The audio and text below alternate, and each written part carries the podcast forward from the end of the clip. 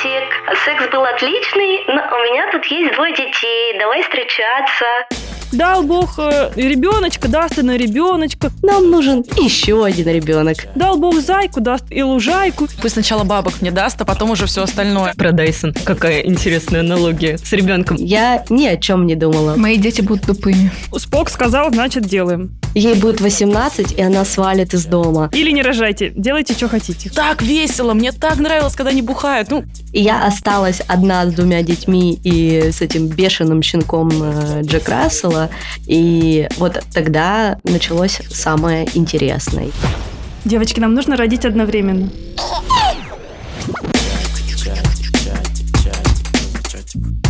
Сплетен. Привет, это второй сезон подкаста «Чатик сплетен», и здесь мы по-прежнему обсуждаем вопросы, на которые часто нет ответа. Мы говорим о том, что волнует вас в отношениях с партнером, друзьями или в семье, или в карьере, и делимся своими историями из жизни. Ну и, конечно, обсуждаем сплетни, которые вы продолжаете присылать нам в анонимный телеграм-бот. Мы не даем никаких советов, потому что и сами не знаем, как надо, но будем рады, если наши истории помогут разобраться или хотя бы просто поддержат вас. Если вы узнали себя в наших историях, то все имена вымышлены, а совпадения случайны. Привет, я Влада, и я восхищаюсь дамами, которые преуспевают и в карьере, и в семье. Меня зовут Маша, и я не планирую рожать, пока не встречу человека, с которым не страшно это делать. не страшно заниматься сексом. Привет, меня зовут Аня, и как будто бы мне кажется, что во мне проснулась латентная мать. Девушки, уймите вашу мать! Всем привет, меня зовут Настя, и с детства я думала, что рожу не раньше 30. Часики-то тикают. Еще много лет. Сегодня у нас необычный выпуск, потому что он с гостем. Сегодня у нас в гостях Оля Микитась, автор и продюсер подкастов, ментор, журналист. Живет сейчас в Тбилиси с мужем и двумя дочерьми от первого брака. Но вообще-то мы хотели сегодня поговорить не про профессиональную ее часть, а как раз про материнство. Потому что у Оли две дочери. Одной из них 6, а другой уже 10 лет. Оля, тебе сколько лет? Привет, девочки. Мне 33 года. Почему я про это спрашиваю сразу же в самом начале? Потому что получается, что ты свою первую дочь родила, когда тебе было где-то 23 или 22? 22. Вау. У меня сразу такой личный вопрос, потому что я вообще не представляю, чтобы я думала о детях в таком возрасте, и вообще не представляла себя мамой в таком возрасте. Что ты чувствовала, хотела ли ты тогда детей? Хороший вопрос, потому что если бы меня об этом спросили даже сейчас, я бы вам сказала, что я не думала бы сейчас о том, чтобы завести детей. О чем я думала в 21, я ни о чем не думала, потому что получилось это все случайно, по залету. Мы встречались э, с моим парнем, моим же бывшим мужем, 16 лет. Была такая первая любовь, плюс он еще очень любил детей. Офигеть. Как случился тогда второй ребенок? Ты такая, ну, где первый, там и второй. За вторым пойдем. А со вторым еще, знаете, интереснее получилось. И мне кажется, в такую ловушку попадают многие пары, которые сталкиваются с какими-то трудностями в отношениях. Они такие, так, вот что-то у нас тут все сложно. Чтобы такого сделать, родим, пожалуй, ребенка. Да, не пойти ли нам к психотерапевту, мы почему-то не подумали. И мы такие, да чтобы улучшить наши отношения, нам нужен еще один ребенок. В общем, до 30 лет я совершила все самые большие ошибки, наверное, в моей жизни, но я не считаю своих детей ошибкой, я их очень люблю. И, конечно, сейчас, оглядываясь назад, я понимаю, что я бы ничего не изменила. Я, если честно, в последнее время думаю о том, что, в принципе, материнство — это нормально, когда-нибудь я тоже стану мамой, но я не знаю, какая повестка была 10 лет назад, но вот сейчас конкретно мне кажется, что в обществе очень часто все говорят про воспитание детей, есть подкасты на эту тему, два моих любимых подкаста, они почему-то про родительство, хотя у меня нет детей, это «Любить нельзя воспитывать» и Это, кстати, «Сперва очень роди». интересный факт, потому что Аня, наверное, лет пять уже слушает подкасты про родительство, и каждый раз мне что-то про них рассказывает, и говорю, Ань, ну не очень- актуалочка вообще пока, ну, она такая, я готовлюсь, я не знаю даже. Сбор Я не- информации. Ну, в общем, как будто бы об этом очень много, в моем, по крайней мере, инфополе, очень много говорят. Как было 10 лет назад? 10 лет назад никто об этом не говорил, подкасты тогда вообще не слушали, YouTube не смотрели, это был 2011-2012 год, и единственное, что было доступно, это, наверное, какие-то книги. Я помню, мне почему-то бабушка все время время подсовывала книгу Спока, знаете такого? Это же ужас. Сейчас все его наоборот отрицают. О чем ты, Извините. женщина? Наше лицо с Настей. Расскажи для тех, кто не в теме. Чтобы вы понимали, насколько это токсичный чувак, одна из его методик, он предлагает оставлять детей в другой комнате или не брать их на руки, чтобы они орали, кричали, а родитель их э, не трогал. Это я. Ребенок, воспитанный на книге Спока. Созависимые отношения. Здравствуйте. Это супер кринжатина, и теперь ты любого психолога можешь послушать, и он тебе скажет, что это не так. Типа, если ребенок плачет, то, конечно, его нужно взять на руки. Если ребенок грустный или еще что-то с ним происходит, обязательно самое важное, самое главное – это держать с ним вот этот контакт. Короче, вот Раньше был спок. Даже в то время, когда я родила ребенка, информации было очень мало.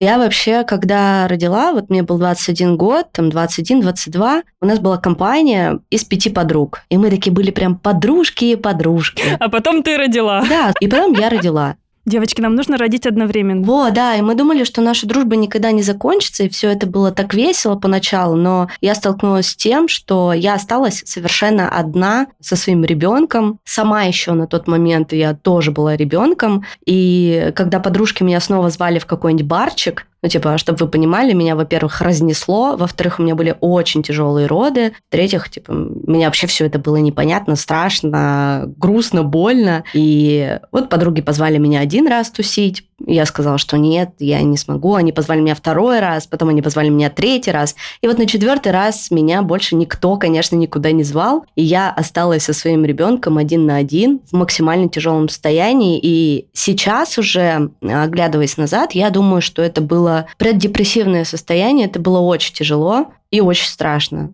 Не знаю, где сейчас мои подруги, мы больше, кстати, не общаемся. У меня был такой вопрос, где эти подруги? Они родили уже своих детей, но мы давно уже не общаемся. Вот это довольно интересный факт, потому что у меня есть подруга, и получается, что у нас совсем разный образ жизни. Ну, то есть у меня агентство, и я вся в работе, тут подкаст, тут проект, а у нее семейная жизнь. То есть они вместе с парнем с универа, они поженились, через там два года у них ребенок, и по идее у нас совсем разный лайфстайл, но наша дружба вообще от этого, ну, никак не изменилась. Мало того, я была в Москве, она в Томске, и когда она рожала, она сказала мне, ну, типа там, что вот скоро я взяла билеты и на 10 дней прилетела в Томск, э, чтобы ее поддержать, потому что ее муж был на вахте. И у меня, кстати, тоже есть одна подруга вот из близкого-близкого окружения. Ее дочке уже 4 года.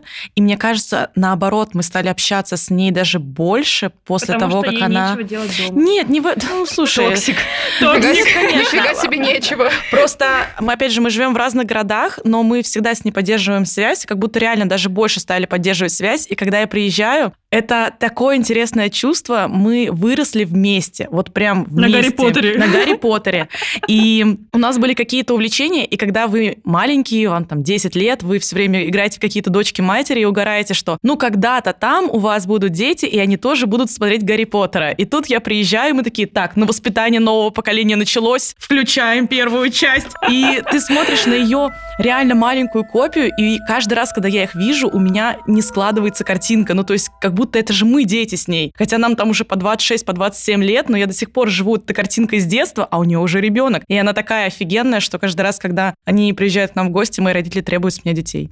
Оля, скажи, пожалуйста, вот ты говоришь про то, что как будто бы была какая-то прошлая твоя жизнь с тусовками, с подружками, с каким-то вот одним образом жизни, а потом ты рожаешь. И вот сейчас же есть много очень таких э, утверждений, что типа материнство, а, оно вообще не должно быть препятствием для твоего развития, для твоей жизни, типа эгегей. Вот что ты про это думаешь? Насколько для тебя это было реалистично? Насколько можно верить этому всему?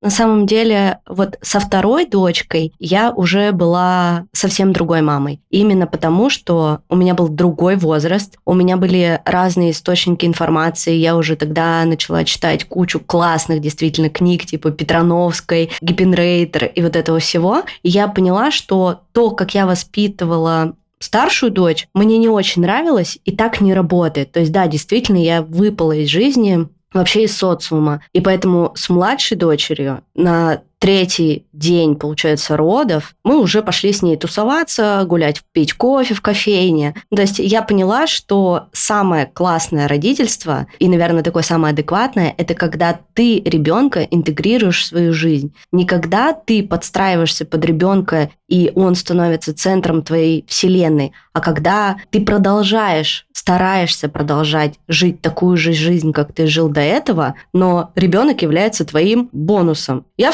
встречаюсь с подружками, я буду с ребенком. Мы идем тусоваться на какой-нибудь летний фест, я буду с ребенком. И все таки ну, типа, да, ок, это абсолютно нормально. Я помню, Мире, моей младшей дочке, было то ли 4 месяца, то ли 5, и мы пошли на летний гастрофестиваль в Екатеринбурге, взяли с собой, ну, короче, полдома, там, подгузники, пледы, салфетки, все-все-все. И целый день провели на этом фестивале. Типа, мы пришли в 11 утра, и мы ушли оттуда в 11 вечера. И ребенок вообще мне не мешал. Я там встретила кучу друзей, знакомых, подруг, которые стояли с моим ребенком, там как-то его развлекали, даже совсем такого маленького. И я тогда увидела, что, блин, круто. Это просто мой ребенок, и который не мешает мне жить свою жизнь и точно так же тусоваться.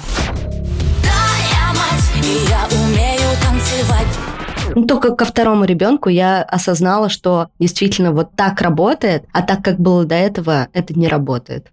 То есть, получается, то, что ты воспитывала Аню, по сути, свою первую дочь в таком состоянии, как бы того, что ты не можешь никуда пойти, это скорее было у тебя в голове. То есть это не то, что ты прям совсем действительно не можешь никуда пойти, когда у тебя младенчик, грубо говоря, ребенок. Да, да, действительно так. То есть первый раз тебе 21 год, ты вообще ничего не знаешь, ты не знаешь, как его держать, как его кормить. Ну, то есть ты полный ноль во всем. И тебе кажется, что ребенок это как бы препятствие на пути к твоей счастливой жизни. И с этим сталкиваются очень многие мамы, и многие мои подруги с этим тоже сталкивались, особенно те, кто родили в раннем возрасте. А чем старше, ну вот в основном у меня стали появляться дети у подруг там в 27, 28, в 30 лет. И они сразу уже на примере других мам вели себя абсолютно по-другому. Ну, то есть, а у меня просто не было ролевой модели, у меня не было источников, у меня не было как бы какой-то информации, и ну, был большой страх. Я думаю, что вот это все сложилось.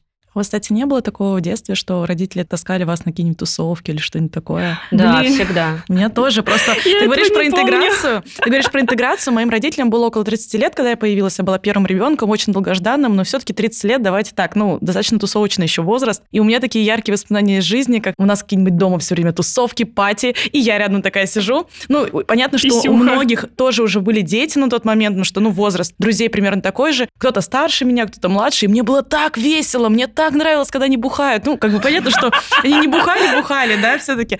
Но веселились, и я такая, да, классно, я когда взрослая буду, так же буду делать. Это я с ними тусуюсь. Да-да-да, я себя чувствовала очень важной. Но это же вопрос, наверное, не только того, мешает ребенок или нет. Это нормально его интегрировать в свою жизнь. Мне кажется, здесь больше вопрос энергии. Потому что вот я слушаю, я искренне восхищаюсь вообще мамами, которые все на свете успевают. У меня на наставничестве есть девушка, у нее двое детей, и вы бы видели, как она со мной созванивается. Она под подкастерка, и, значит, она едет с подкаста. В этот момент в машине у нас с ней созвон, а она едет домой, чтобы покормить э, ребенка, который вот недавно только родился, отключается на 10 минут, через 10 минут подключается, в этот момент все слушает и еще конспектирует и задает вопросы. И где-то Многозадачность там... уровень 100. Да, и где-то там еще у нее бизнес своя, студия подкастов, и я вот на нее смотрю, думаю, боже, ты что, богиня? Это что за новый уровень вообще того? У тебя это как будто проекты сложности X миллион. Ну, кстати, кстати, мне кажется, по статистике, да, мамы, они более многозадачные, и у них очень круто все с планированием. Они как будто бы этому учатся после того, как они уже родили ребенка. Потому что нет выбора. Да. Да, да, да. То есть, ну, как бы либо так, либо ты не будешь просто ничего успевать. И действительно, там, имея двоих детей, плюс еще в эмиграции, где тебе нужно выстраивать жизнь полностью с нуля, имея также свои проекты учеников и так далее. То есть ты просто очень четенько все планируешь. Прям буквально по минутам. Вот это мой обычный график. Зато представляешь, как у тебя жизнь освободится, расширится количество часов в сутках, когда твоим детям будет по 18 лет, и ты такая, блин, у меня еще полдня есть? Это кейс моей мамы, мне кажется. Когда мне стало 18, она такая, А чем заняться? Больше теперь? нечего делать. типа, брат вроде тоже уже взрослый. А что делать? Ну ладно, будем работать. А вот у меня обратная ситуация. Я росла одна, и у меня не было, по сути, добытчика в семье. Таким добытчиком была мама. И поэтому я маму плохо в детстве помню. И меня воспитала во многом бабушка, что сильно, конечно, отражается на моей жизни. Но сама по себе вот это вот как будто бы накладывает какой-то определенный след. Не знаю. Я это, наверное, по себе чувствую, что мамы в детстве не было много рядом со мной. А как у тебя это было, Оль? Ты же тоже, получается, развелась с мужем, когда дети уже были чуть-чуть постарше, не там младенчество какое-то. Ну, расскажи про свой этот опыт. А Я развелась с мужем э, в 30 лет, то есть три года назад. А старшей дочке было 7 лет, младшей было 2. Да, и мы еще накануне развода решили завести собаку Джека Рассела. Это вы решили опять спасти еще раз брак, да, в третий раз? Ну, типа, в третий, но не получилось. И я осталась одна с двумя детьми и с этим бешеным щенком э, Джек Рассела. И вот тогда началось самое интересное. Я еще работала. Ну, то есть полноценно уже. Я на тот момент работала управляющей в детокс-баре в Екатеринбурге. То есть у меня была прям работа-работа. Я нашла няню, Плюс у нас в Екатеринбурге, конечно, были многочисленные родственники в виде бабушек, дедушек. Плюс бывший муж тоже, конечно, брал на себя какие-то обязательства. Ты так говоришь про это все легко, как будто бы это просто такая, ну, нашла няню, и все нормально стало. Ну, чтобы вы понимали, я с собакой гуляла пять раз в день. А щенку было на тот момент полгода. Я купила домой камеры видеонаблюдения, расставила их по всей квартире, в детских, в гостиной, скачала себе приложение на телефон, чтобы гулять с собакой. Оставить детей. Мгм. Ты же не можешь просто оставить детей, одному-два, там, другому семь, и ты ушла такая гулять с собакой, и непонятно, чем они там занимаются. В общем, я установила эти камеры, у меня было три экрана на телефоне. Я, значит, с поводком, с этим щенком, э, гоняя круги вокруг дома. Параллельно слежу, чем занимаются мои дети. Они еще были с обратной связью, и я с ними еще разговаривала. Такая, так, девочки, вот уже там 9.05, вам уже нужно идти чистить зубы, я приду там через 10 минут, ла-ла-ла, ну, то есть вот так вот. Ты просто начинаешь э, приспосабливаться к этому, но иначе никак. Я могла, конечно, отдать собаку, но я люблю ее, я люблю эту собаку, я не собиралась ее никому отдавать. Ну, то есть мне пришлось интегрировать это, придумать какую-то схему. Я вот придумала схему с камерами видеонаблюдения. Они, кстати, потом и в личной жизни тоже очень пригодились. Офигеть. Слушай, ну ты рассказываешь про это про, как про какой-то такой большой челлендж, типа, что нужно много внести каких-то изменений в свою жизнь. И, соответственно, ну, понятно, что существуют ситуации, когда там рожают детей, потому что, ну, условно, они появились, да, и человек там сильно против абортов и всего на свете. А если мы подходим осознанно к вопросу рождения детей, какие вообще ты находишь в этом смыслы? Потому что я сижу, все это слушаю и думаю, А зачем тогда? Так мучиться. Маша, просто не заводи сразу двух детей, развод и Джека Рассела. Лучше одного Джека Рассела, и я этим обойдусь. Начнем с малого. И рекомендую остановиться на Джек Расселе, и все. Дальше не продолжать. Оль, это просто антиреклама материнства А началась. я не знаю, я наоборот такая думаю, да вроде все реально, как-то вроде даже звучит, как будто не так все сложно. Настя, не рекомендую, потому что это очень дорого. Ну, деньги, деньги это, ну, Нет, ну Понятно. хоть что-то, хоть что-то в этом есть такое, ну вот какая-то большая миссия, не знаю, большая любовь или что там такого, что нужно рожать детей и вот это все проходить. Нет, ну, нет, я ну, в смысле, хороший когда, вопрос. когда его еще нет, этого ребенка, ну, это, а к чему любовь-то еще ничего нет? Слушай, это очень сложный вопрос на самом деле, и я не знаю, спросить, может быть, любого родителя, а какие поинты? Реально, что вам это дает? Ну, типа, что классного в том, что ты стал родителем? То, что вам когда-нибудь там стакан воды в старости принесут, ну, типа, это все херня собачья. Мы рожаем детей не за этим. Я стараюсь не задумываться об этом так по-философски, типа, ну вот, у меня уже есть дети, мне нравится с ними реально проводить время, и самое, наверное, такое прикольное, что когда дети начинают говорить, и ты начинаешь с ними разговаривать, ты очень много узнаешь про себя, твоя жизнь очень сильно после этого меняется, после этих вопросов. Ты знаете, как к психологу пошел, и он начинает тебе задавать вопросы, и ты начинаешь искать в себе ответы. И ты такой, блин, охренеть, типа, а что так можно? И вот ребенок это такой маленький психотерапевт, который задает тебе вопросы, И ты просто офигеваешь от масштаба вообще, как такие вопросы могут прозвучать от такого маленького ребенка. А можешь какой-то пример привести? Про любовь они могут что-то спросить. Ну, типа, а как ты понимаешь, что ты любишь себя? Типа ты такой, что? Как? Мы сейчас все Типа я не знаю. Очень коучинговый вопрос. Очень продвигающий, развивающий осознанность, скажем так. Да, да, да, вот. Когда твой ребенок приходит и говорит тебе, что «Мама, я так тебя люблю, ты такая классная, ты вообще у нас самая лучшая». Я вот вчера укладывала младшую дочку спать, ну, она перед сном обычно там выдает какие-нибудь перлы, и она вот меня обнимает за шею, так на меня смотрит и говорит, мама, вообще, спасибо тебе большое, что ты у нас есть. Ты вообще такая хорошая. Я такая думаю, ну ладно, не зря тебя родила, что все ты хорошее услышала. Куплю тебе киндер завтра, спасибо. Позитивное подкрепление. Если у тебя такое ощущение, не знаю вообще, есть ли оно у родителей, но мне кажется, у меня оно будет, когда ты видишь какое-то отражение себя в другом человеке, ну то есть как будто бы поведение или даже внешность, не знаю, мне кажется, это очень прикольно, э, потому что в жизни ты такого же похожего все равно никогда не встретишь. Настя, это вы... Мое эго, я знаю, но мне просто интересно, если это, ну что мне кажется, моих родителей. Все, у Насти будет ребенок нарциссическое расширение. Да, это сто процентов. Она балерина, трехкратная олимпийская чемпионка по водному полу. Ну кого? Вот меня так воспитывали. Я какой паттерн поймала, такой как бы это пропагандирую теперь. Но мне интересно просто, если это у других, потому что мне кажется, что есть на самом деле. Есть, есть. Есть и какие-то внешние факторы, которые ты замечаешь. Мне все время говорят, что мы со с моей старшей дочкой очень похожи внешне. Я этого, вот так вот, если нас рядом поставить, я этого не вижу. Но когда нас кто-то видит где-то, они такие, блин, вы одно лицо. Ну, типа, вот такие внешние штуки бывают. И в каких-то ее действиях, каких-то ее проявлениях в отношениях я вижу, что, о, а я так же делаю. Или, например, она очень мечтательная, такая вся, знаете, в облаках летает. Ну, то есть она такая неструктурная, а я, наоборот, структурная. Я такой человек-табличка. А она все время вот где-то с широко открытыми глазами. И я, когда это вижу, я чекаю внутри себя, такая, ой, она как мой бывший муж, типа, она такая же воздушная. Какие-то вот есть в ней такие качества, которые я там видела в нем.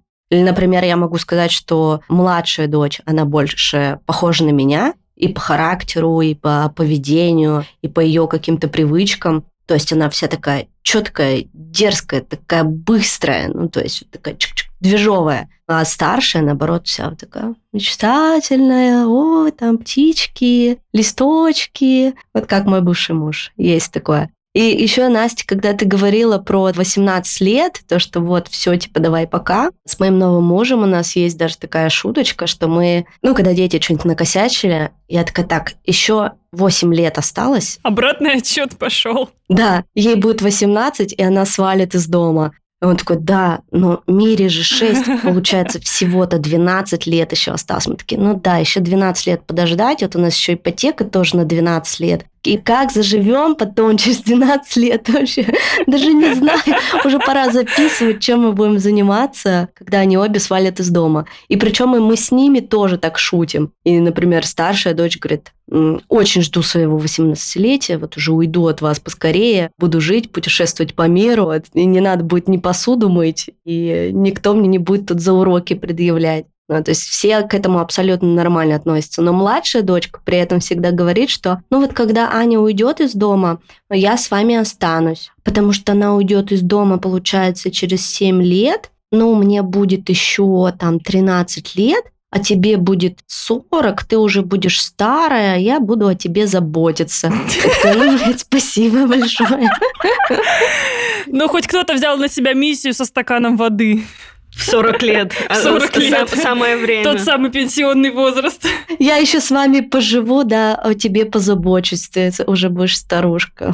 С одной стороны, это очень смешно, а с другой стороны, это, это очень мило. И никто, конечно, им никогда не говорит о том, что вот, мы станем старые, вы будете о нас заботиться, и вот это вот все. Я просто вижу, что у моих родителей это есть, а на нашем поколении это сломалось. То есть как будто бы наши родители говорят, что ну ты же обо мне позаботишься, когда я буду старенькая, ну ты же там вот это, вот это, вот это. И я помню, у нас с мамой даже был такой разговор, и я ей сказала, что я не буду о ней заботиться, когда она будет старая, А, Нет, не с мамой. У меня был с папой такой разговор, потому что у меня папа как раз вот это, придерживается этой стратегии, он ухаживает за моим дедушкой, за своим папой, он всю жизнь на это положил, и он с ним живет. Ну, То есть, блин, моему папе 55 лет, он одинокий, красивый, молодой мужчина, и он живет с дедушкой и ухаживает за ним 24 на 7. И когда у нас с папой завязался этот разговор, я ему сказала, пап, ты, конечно, меня извини, но я за тобой ухаживать не буду. Я лучше найму тебе какую-нибудь красивую филиппинку,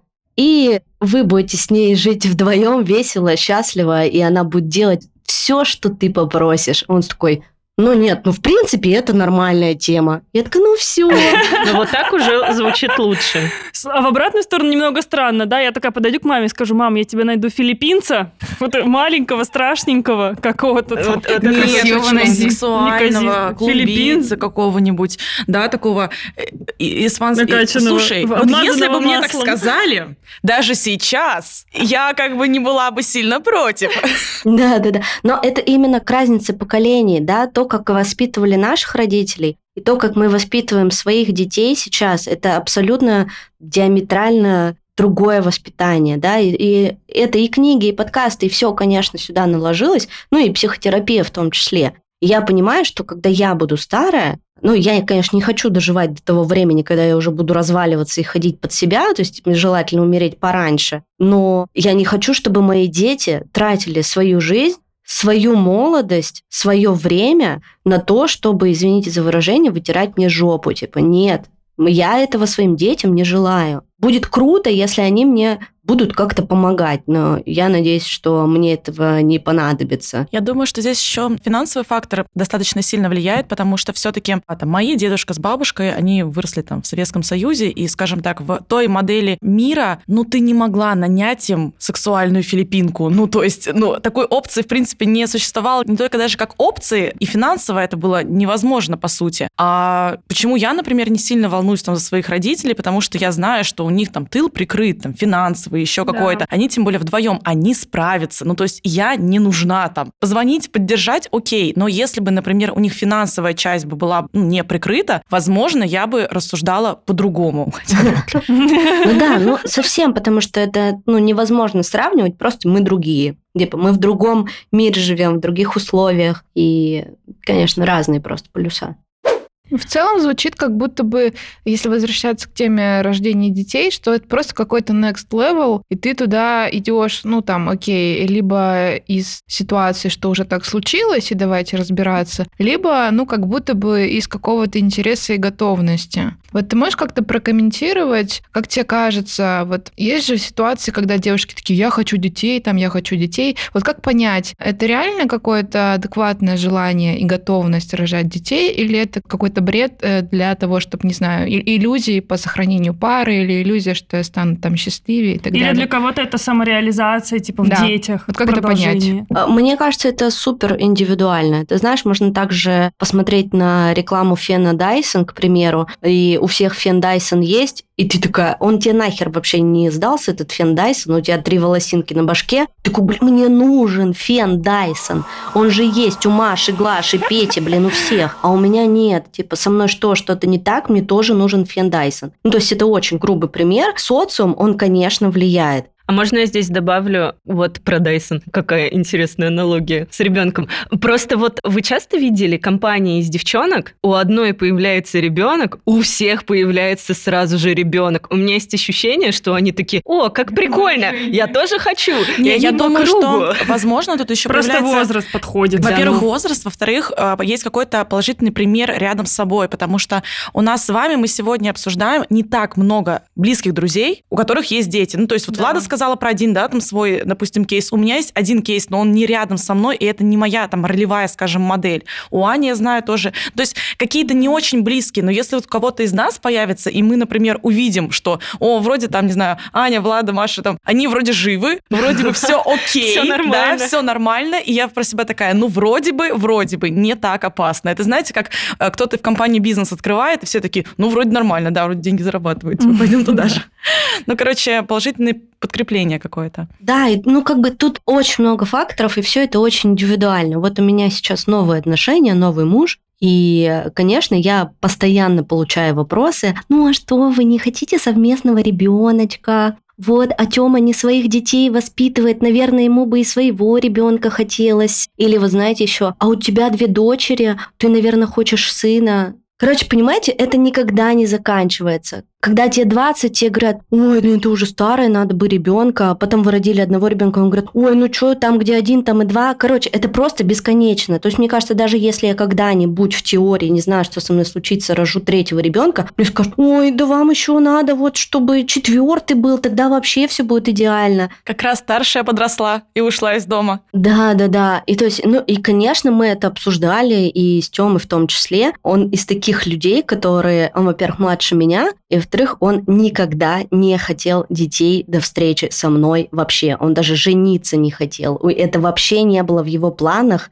ни разу. У него даже не было в окружении никого. Там один был друг только, у которого был ребенок, и то он на это все смотрел такой, нет, мне такого не надо. А потом я свалилась на его голову и такая, приветик, секс был отличный, но у меня тут есть двое детей, давай встречаться.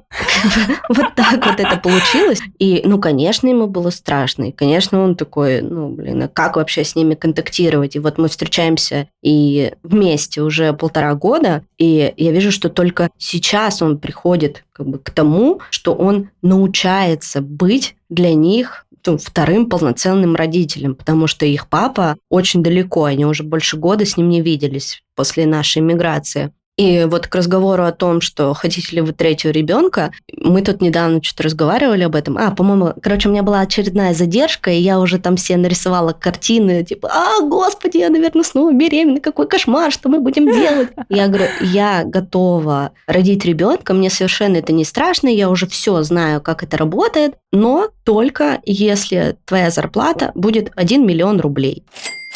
Меньше нет. Ну, то есть я уже подхожу mm-hmm. к этому, ну, совсем с другой стороны. Да, это может быть, как-то звучит, может быть, цинично или там не романтизировано, но, come on, я вижу, сколько нужно денег на двоих детей в эмиграции, и плюс еще вообще фон такой, знаете, ну, максимально тревожный в таком фоне заводить детей, когда ты не знаешь, в какой мир ты их приведешь, но ну, это как минимум безрассудство. Но если ты понимаешь, что у тебя зарплата из шести нулей, ты такой, ну окей, значит, я сразу заведу няню, прям с первого дня смогу себе это позволить. У меня сразу будет домработница, большая квартира, где у каждого будет своя комната. То есть я уже рассуждаю, ну, более, наверное, не знаю, по-взрослому, подходя к этому более осознанно и с четко сформулированной целью, типа, ну и зачем рожать сейчас ребенка? Ну, типа, а смысл?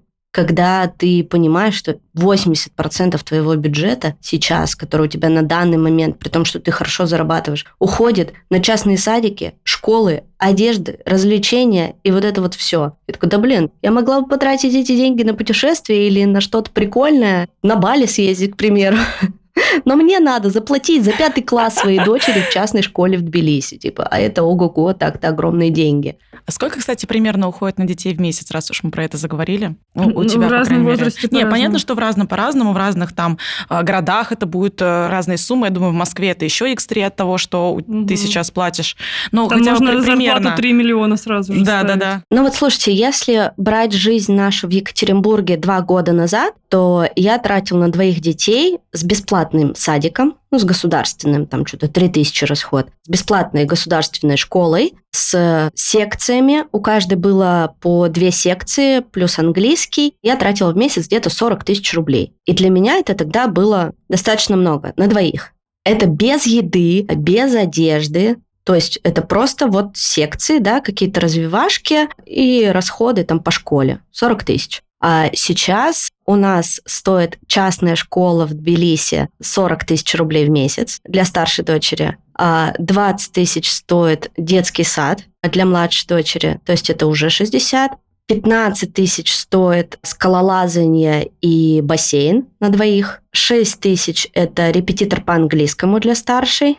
Я уже сбилась со счета. Калькулируем. 80. Короче, ну, да. что-то да, в районе 80 Мы, мы уже. пока к 100 где-то подбираемся. Угу. Это вот основные расходы. Без еды, без киндер-сюрпризов, без одежды, только вот учеба и секции, спорт. Мои дети будут тупыми.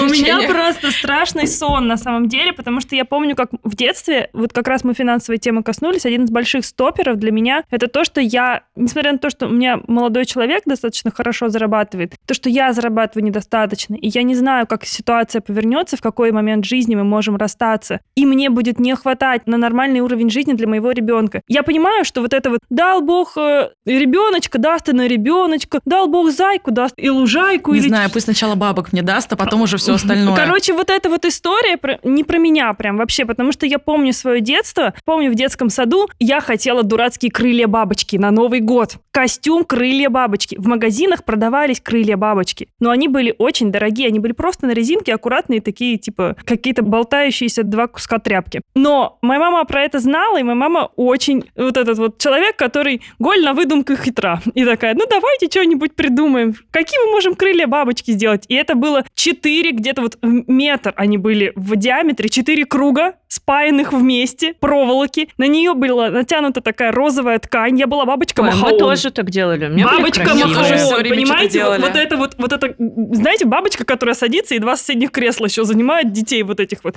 И для ребенка это на самом деле большой стресс, потому что я в ночь перед этим пыталась налепить блестки, у меня слиплись пальцы от клея момента. Я помню, как страшный сон. Это появление там в детском саду, когда все на тебя показывают пальцем, потому что ты не такая, как все. Потому что пришли аккуратные девочки в костюме с- и с крыльями бабочки, а ты приходишь с четырьмя кусками проволоки. Я понимаю, что моя мама очень изобретательная, она вообще молодец, что она это придумывала. Она часто в детстве какие-то сюрпризы придумывала, прикольные подарки, там шарики. Но конкретно в такие моменты, когда ты понимаешь, что у тебя ты, вот это вот осознание там лет 11-12, не знаю, когда оно происходит, что есть разные уровни заработка, и ты начинаешь себя сравнивать с другими, и ты такой, а мы, кажется, не дотягиваем до других детей. Вот, не знаю, вот как ты это можешь прокомментировать? Что ты по этому поводу чувствуешь? Слушай, мне кажется, что... Ну, моя мама тоже шила всякие штуки. Я ребенок 90-х, когда вообще ничего не было. Никаких крыльев бабочек. И был только журнал «Бурда». Это что-то Ну, понимаешь, тогда ни у привилеги- кого не было На этого. привилегированном нулевом просто Да, говоришь. да, да. Это просто тогда еще ни у кого этого не было. А э, в момент, когда я уже там была в детском саду, там, ну, это уже 2000 да, там уже было вот это все. И когда как бы ни у кого нет, ну, пофигу.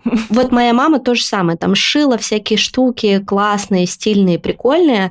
Но вот опять же, мне кажется, я повторюсь, что, конечно, вот это вот даст Бог, э, то, что ты сказала, ребенка, даст и на ребенка, я считаю, что это полная хуйня. Типа, и к родительству нужно подходить с пониманием, что дети – это дорого. И с пониманием, что куда ты в этот мир их приведешь. Жить в однушке в Мурино, ну, как бы никого не хочу обидеть, но как бы это и еще очень важно, что хочется вообще всем мамам донести, да даже не мамам, типа, а женщинам, и которые вообще когда-то собираются а, заводить детей, вот у них есть классный партнер. Офигенный там, любовь, морковь, все, давай заведем ребенка, мы будем вместе всю жизнь, и воспитывать их будем, и партнерские роды у нас будут, и путешествия, и все такое. И ты такая широко раскрытыми глазами и смотришь ему в рот, и такая, да, любовь моя, пошли, у меня овуляция, будем делать детей. А, и по факту проходит пару лет, ваши отношения там, я не знаю, заходят в какой-то жесткий тупик, вы не идете к терапевту, да, вы над ними не работаете, все, разваливается в один миг, и все. Вот это вот, вот этот вот ребеночек, сладенький пирожочек, начинает быть только с мамой, и мама несет за него полную ответственность. Не папа, который живет сейчас за третий